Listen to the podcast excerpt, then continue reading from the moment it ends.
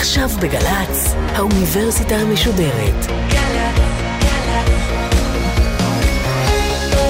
מה שקורה עכשיו.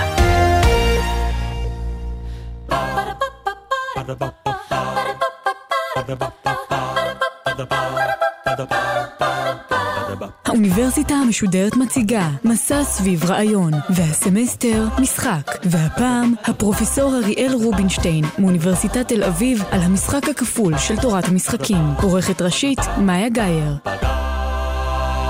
ערב טוב, שמי אריאל רובינשטיין, ובחרתי את כותרת ההרצאה להיות אה, קצת יומרנית, איך תורת המשחקים תעזור לכם להתמקח טוב יותר בשוק ותסייע למדינת ישראל לעצור את הגרעין האיראני.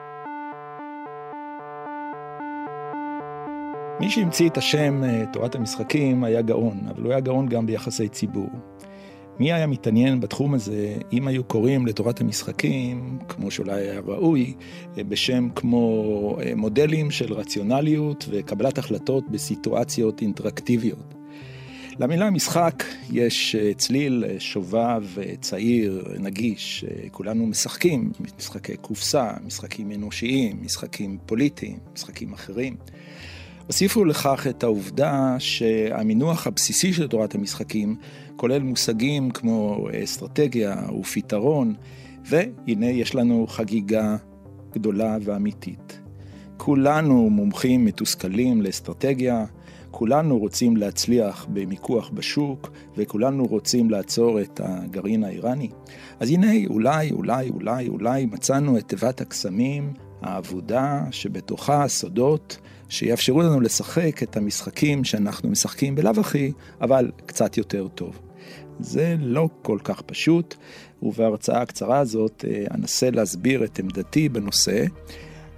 ואולם לפני כן אני רוצה להדגיש דבר אחד, והוא שאיך לומר זאת, כמה מהדברים שאומר אינם בלתי שנויים במחלוקת. רוצה לומר, יש אנשים שחושבים אחרת ממני.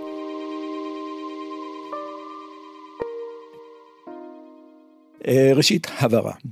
בתורת המשחקים, אה, כמו במרבית המודלים בכלכלה, היחידות הפועלות, אה, הקרויות בתורת המשחקים שחקנים, הם מקבלי החלטות רציונליים. מה זה מקבל החלטות רציונלי? מקבל החלטות רציונלי מוגדר כמי ששואף לקדם באופן אופטימלי מטרה המוגדרת לא למקבל ההחלטות היטב. כל אימת שהוא נדרש לקבל החלטה, הוא שואל את עצמו מה רצוי, מה אפשרי, ועושה את הטוב ביותר בעיניו הסובייקטיביות, מתוך מה שאפשר באופן אובייקטיבי. אז למשל, מנהל פירמה ששואף למקסם את אה, רווחי הפירמה הוא רציונלי. אבל גם מנהל פירמה שדווקא שואף בעקביות למזער את רווחי הפירמה, גם הוא רציונלי במובן הזה של המילה. מעביד הבוחר אה, עובד על מנת למקסם את המספר הגימטריה של שמו, העברי, גם הוא רציונלי. לעומת זאת, מי שעושה מה שהוא עושה כי כך אמרו לו לעשות, או כי זה הדבר השני שעלה על דעתו, או כי זה כמעט הטוב ביותר, לא הטוב ביותר, אבל כמעט הטוב ביותר. אה, מי שמנסה לעשות את מה שאינו אפשרי, אני מכיר כמה אנשים כאלה, איננו רציונלי במובן המקובל בכלכלה. לא כל בעיית החלטה היא בעיה תורת משחקית. כשאני שוקל לצאת אה, מהבית אה, עם או בלי מטריה, אני שואל את עצמי, אה, מטבע הדברים, מה הסיכוי שירד גשם, ויש לי בראש איזה רושם על מידת הנאה או הסבל שכרוכים בכל אחד מארבעת התרחישים שהם צירופים של אני נמצא עם או בלי מטריה, וגשם יורד או לא יורד משמיים. בדרך כלל אנחנו חושבים על בעיה כזאת כבעיית קבלת החלטות שאיננה משחק.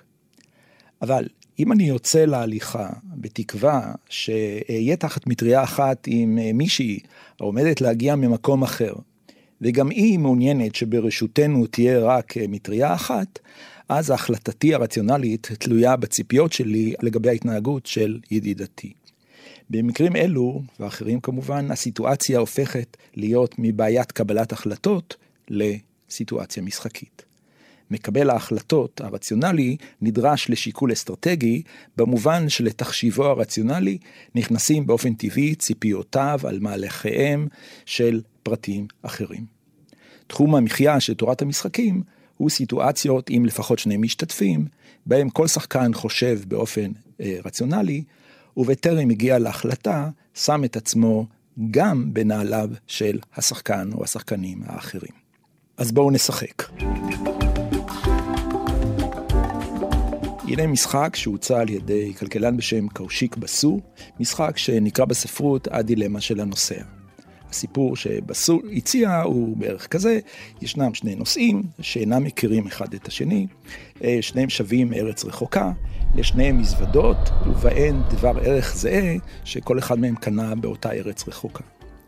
מוסכם על הכל שהערך של החפץ הוא בין 180 ל-300 דולר. המזוודות עבדו, וחברת התעופה אמורה לפצות את הנוסעים על אובדן המזוודות והחפץ שבתוכן.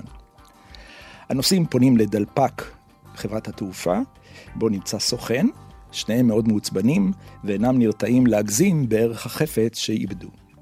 הם מרגישים שבגין עוגמת הנפש מגיע להם אפילו פיצוי גדול מ-300 דולר. הסוכן מושיבם בשני חדרים נפרדים, ומבקש מהם לציין על דף נייר סך כלשהו, מספר שלם שבין 180 ל-300 דולר. שניהם צריכים לבצע את הבחירה באותה עת, זאת אומרת, כל שחקן איננו יודע את בחירתו של השחקן האחר, בטרם הוא בוחר את המהלך שלו. הסוכן מודיע להם ששניהם יקבלו את הסכום הנמוך מבין שני הסכומים שינקבו בהם. בנוסף, וזה העיקר, אם שני הסכומים שיכריזו אינם שווים, חמישה דולר יעברו מהשחקן שנקב במספר הגבוה לשחקן שנקב במספר הנמוך. אז למשל, אם אתה בחרת 200 והנוסע האחר בחר 250, אז אתה תקבל 200 ועוד 5, והוא, הנוסע האחר, יקבל 200 פחות 5. הניתוח הקלאסי של המשחק כולל הנחה שלכל אחד מהשחקנים חשוב רק כמה כסף הוא עצמו יקבל בסופו של המשחק. תורת המשחקים בהחלט מאפשרת דיון בסיטואציה שכזו, גם תחת הנחות חליפיות, שהשחקנים מביאים בחשבון שיקולים טבעיים אחרים, כגון, אני לא רוצה להתגלות כקטנוני בכך שאני מנסה להרוויח כמה דולרים על חשבון הנוסע האחר, או אני לא רוצה להיות הפראייר שבסופו של דבר יפסיד חמישה דולר לטובת החוכמולוג ההוא. אבל צריך לומר שהשתרש הנוהג, אה, אולי נפסד, שכאשר אנחנו אומרים תורת המשחקים מנבאת או אומרת בהקשר של משחק שכזה, אנו מניחים שכל מה שאכפת לו לשחקן הוא סכום הכסף שייוותר בכיסו בסוף המשחק. אז הנה אני, אחד הנושאים, עומד בפני החלטה אסטרטגית. אני מבין שהפעולה הטובה ביותר מנקודת הראות שלי תלויה במהלך של השחקן השני. אם אני חושב שהוא יבחר במספר 200, טוב לי ביותר לבחור במספר 199. אם אני חושב שהוא יבחר במספר מסוים, טוב לי ביותר לבחור באותו מספר, אבל פחות אחד. לפיכך, כל בחירה ניתנת להצדקה, כל בחירה היא רציונלית, למעט הבחירה 300. תהא אשר תהא אמונתי על מה שהשחקן השני עומד לעשות, ההכרזה 300 איננה פעולה אופטימלית בהינתן אמונתי.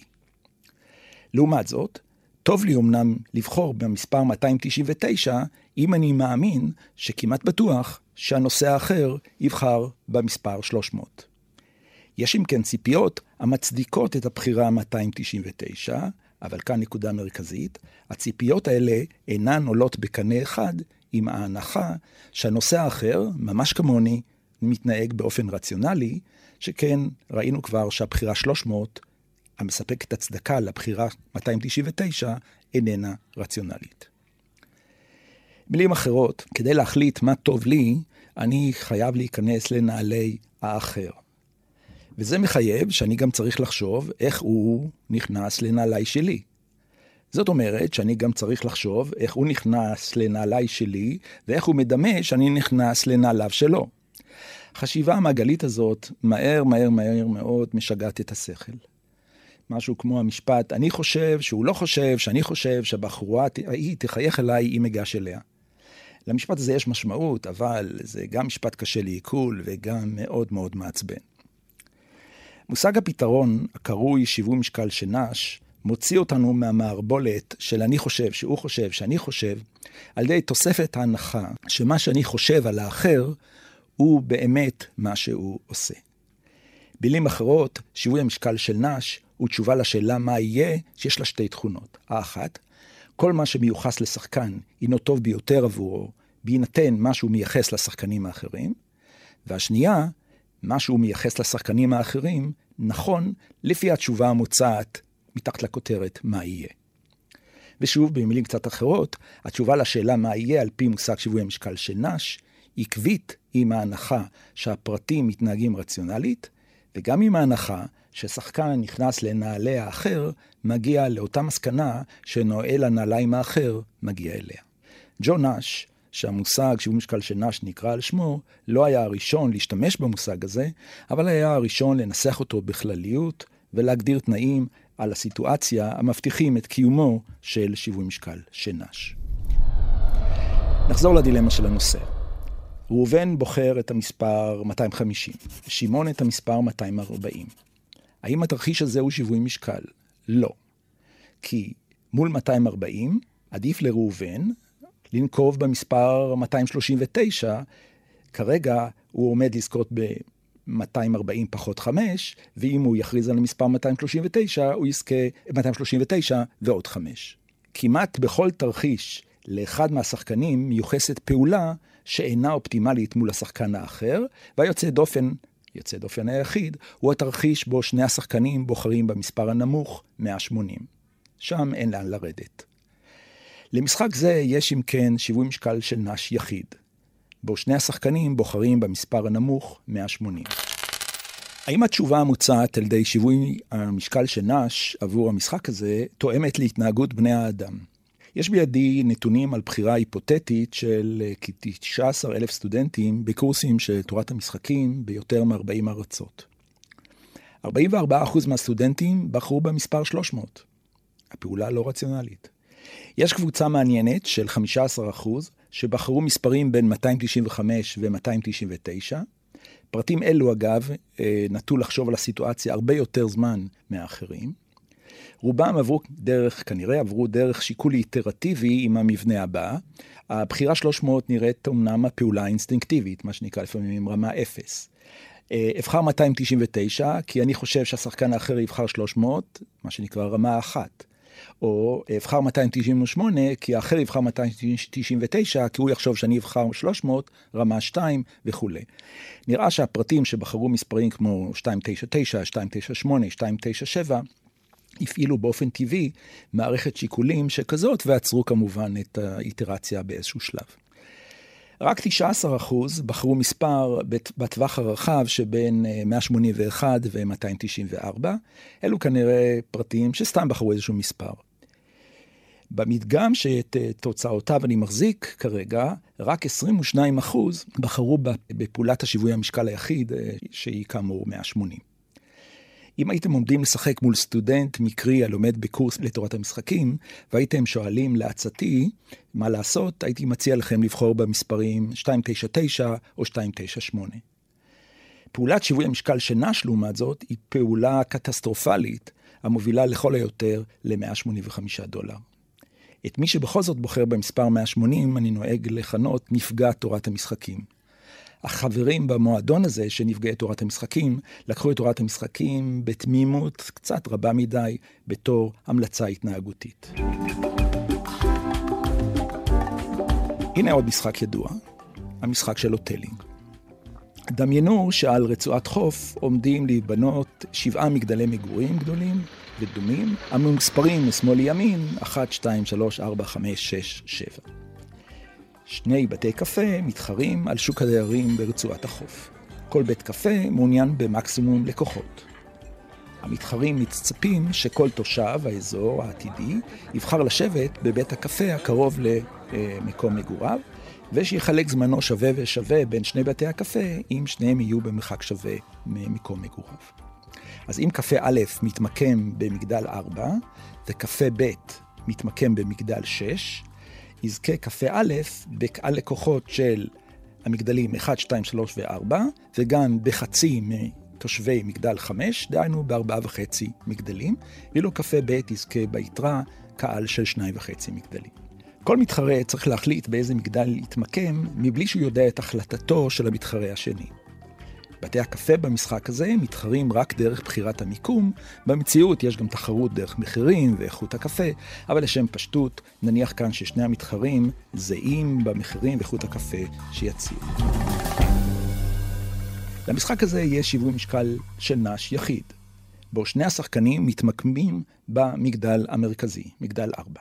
תרחיש שבו המתחרים מתמקמים האחד בשלוש והשני במגדל שש, לדוגמה, איננה שיווי משקל, כי אז לכל שחקן כדאי לזוז לכיוון המתחרה. גם התמקמות של שני בתי הקפה, נאמר במגדל שלוש, שאיננו המגדל המרכזי, איננה שיווי משקל, כי סטייה של מתחרה למרכז, למגדל ארבע, תגדיל את חלקו מציבור של שלושה וחצי מגדלים לארבעה מגדלים. אני גם בטוח שאילו ביקשתי מכם, ציבור המאזינים, להתייחס למשחק הזה, היה רוב מכריע, לא כולם אגב, רוב מכריע מהמאזינים בוחר את נקודת המרכז, והיינו מקבלים אישוש מושלם, או כמעט מושלם, לניבוי התורת משחקים. זה נשמע כמו חדשה טובה למי שמחפש בתורת המשחקים ניבוי של המציאות. שכן המשחק הזה דומה מאוד במבנה שלו לסיטואציות אה, מהחיים. הסיטואציה המפורסמת שבהן היא המשחק הפוליטי, בו הבתים מתחלפים בעמדות פוליטיות על איזשהו ציר פוליטי, למשל שמאל-ימין, ושני המתמודדים מתמקמים על הציר הפוליטי על מנת להשיג כמה שיותר קולות. תוך שהם מניחים שכל מצביע יצביע בסופו של דבר עבור המועמד הקרוב ביותר לעמדתו הפוליטית שלו. ניתוח המשחק מציע הסבר לסברה שהופיעה בספרות, שבהתמודדות בין שני מועמדים בעולם עם נושא חד-ממדי, יש נטייה להתכנסות של אה, עמדות המועמדים למה שנקרא נקודת החציון של עמדות המצביעים. אבל השמחה מוקדמת מדי. נראה שרבים בוחרים בעמדה המרכזית בגלל שאנשים, כאשר הם אה, נמצאים בסיטואציה של אי-ודאות, נוטים לבחור באופציה מרכזית ובאופן אינסטינקטיבי, ולא בגלל שיקולים אסטרטגיים. אין אפשרות מעשית לחזר אחרי כל, כל צף בנפרד. וכך עמדו שני הגושים, השמאל והימין, ואמרו להם, בואו אלינו, בואו לימין, גם לנו אין דעה. ומשמאל קראו אחריהם, אם תשמילו, גם אנחנו נוותר על השקפותינו. ויביטו השמאל והימין כה וכה, ויראו כי חסרי הדעה נמצאים בדיוק ביניהם, בתווך. ויקראו שמם מפלגת מרכז. לראיה, רבים מאוד מהמשתתפים בניסויים בוחרים בעמדה המרכזית במגדל ארבע, גם כשמספרים להם שבמשחק יש שלושה מתחרים ולא שניים. וזאת למרות שהתמקמות שלושת המתחרים במרכז איננה שיווי משקל, שכן במקרה זה בחירה תזוזה למגדל שלוש תביא לשחקן שלוש שביעיות מציבור הלקוחות, בעוד שהדבקות במגדל המרכזי תביא אליו רק שליש מהציבור הפוטנציאלי. למרות המתח בין שיווי המשקל של נש ותוצאות ניסויות, התקבלה תורת המשחקים להיות עמוד תווך של התיאוריה הכלכלית, ומקובל להשתמש בשיווי משקל של נש ככלי מרכזי לליבוי התנהגות במשחקים מהסוג הקרוי לא שיתופיים. בשנות ה-50 הייתה תורת המשחקים עדיין בשולי הכלכלה. אה, ספרם של פונומן ומורגנסטרן, Theory of Games and Economic Behavior, אה, התפרסם כבר תוך כדי מלחמת העולם השנייה, וזוהה מיד כהישג אינטלקטואלי כביר.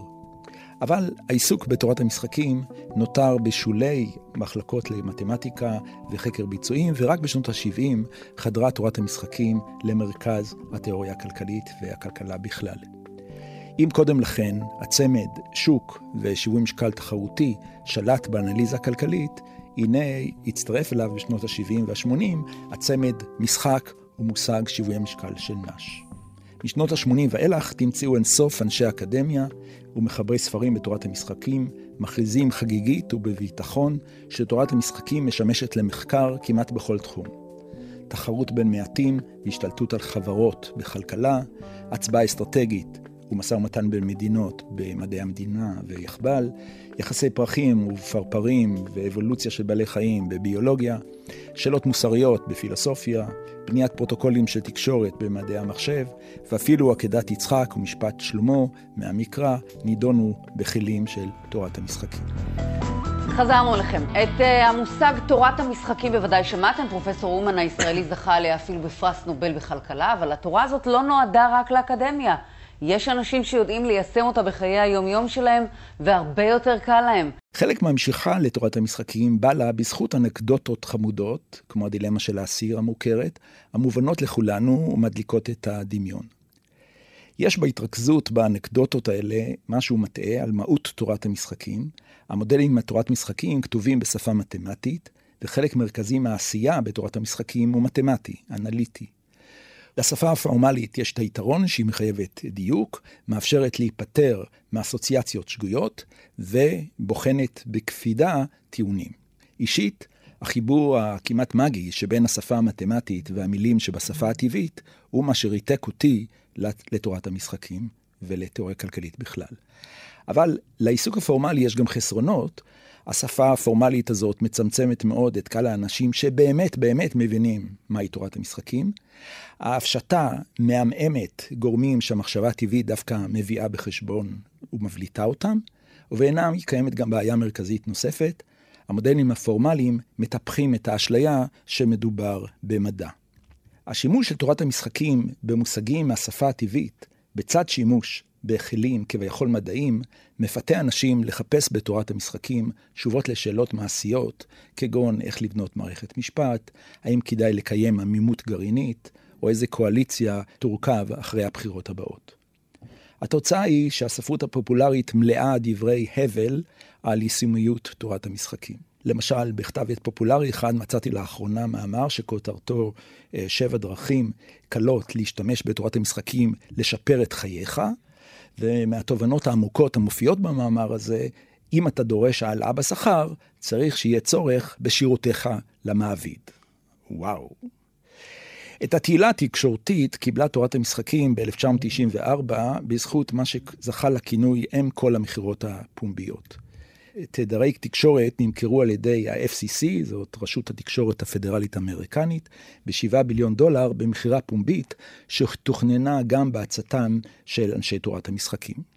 המתמודדים במכרז שכרו כיועצים מומחים של תורת המשחקים, שלכאורה לפחות השתמשו במודלים דומים בצורתם ובהנחות היסוד שלהם למשחקים שראינו כאן, כדי לייעץ לחברות איך להתנהג במכרז.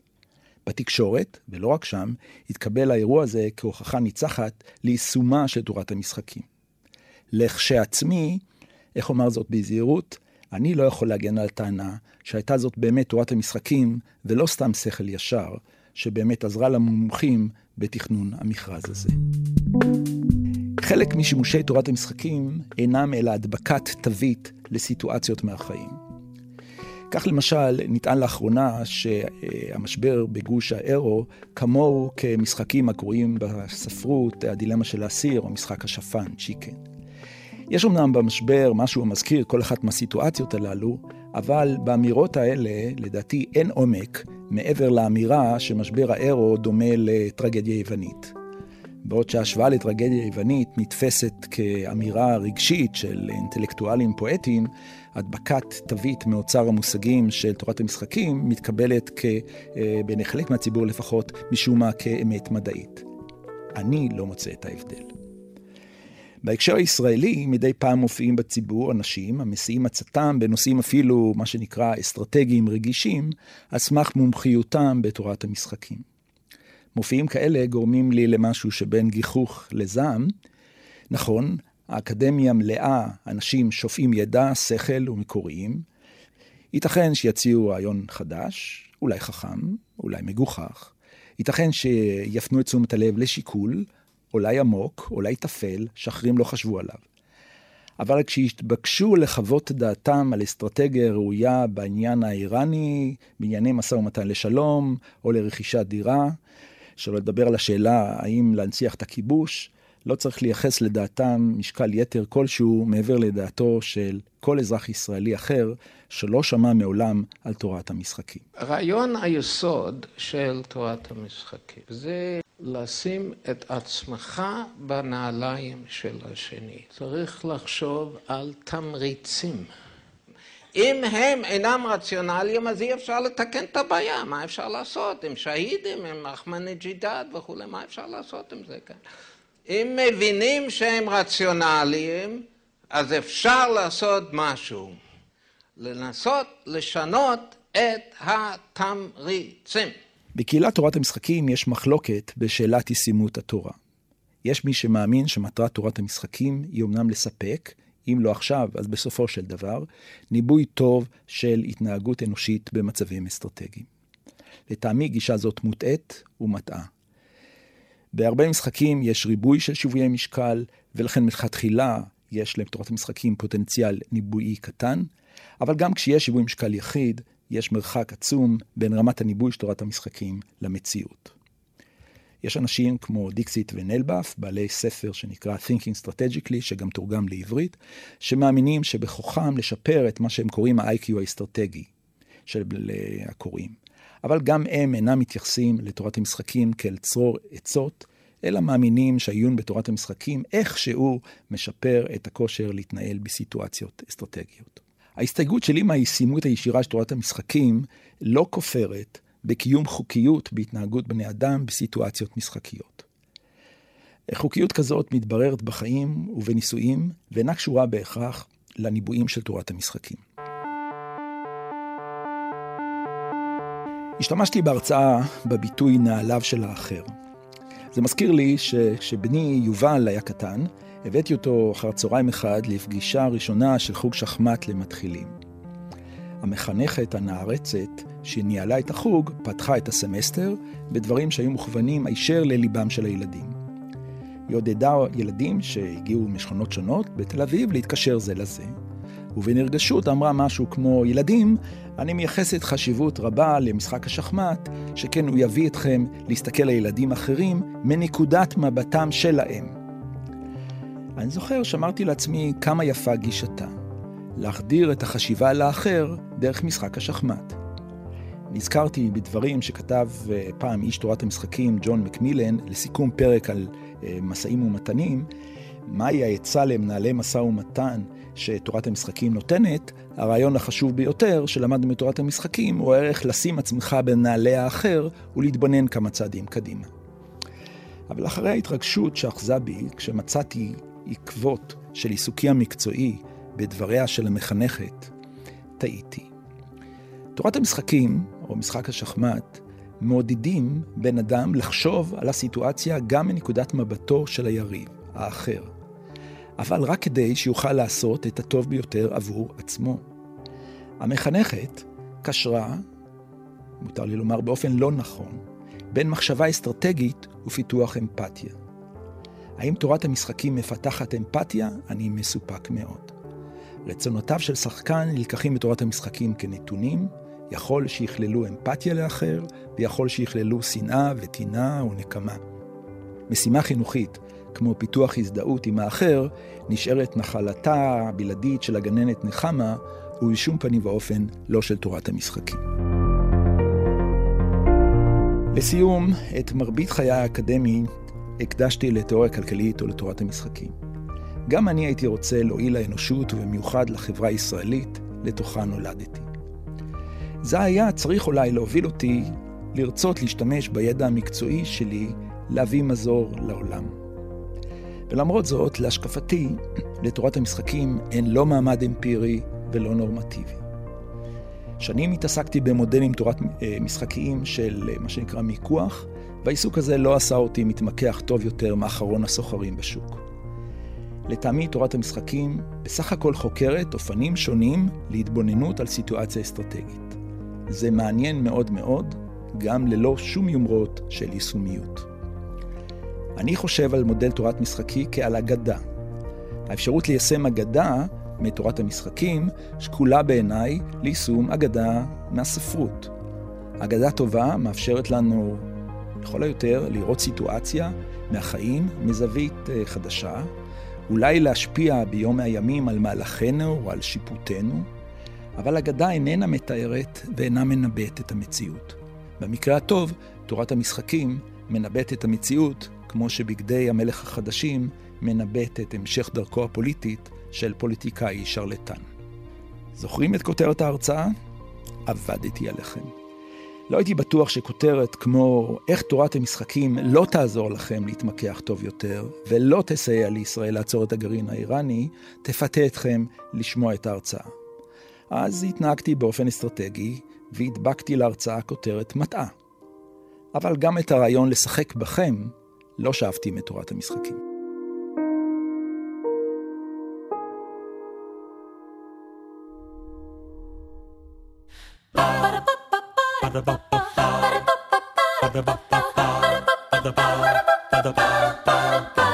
האוניברסיטה המשודרת, מסע סביב רעיון. הפרופסור אריאל רובינשטיין מאוניברסיטת תל אביב על המשחק הכפול של תורת המשחקים. אורחות ומפיקות, דרור שדות ואחינועם קפון. ביצוע טכני, נועם נויפלד. מפיקה ראשית, אביגיל קוש. מנהלת תוכן, מאיה להט קרמן. עורך דיגיטלי, נדב הלפרין. האוניברסיטה המשודרת, בכל זמן שתרצו, באתר וביישומון של גל"צ, וגם בדף הפייסבוק של האוניברסיטה המשודרת.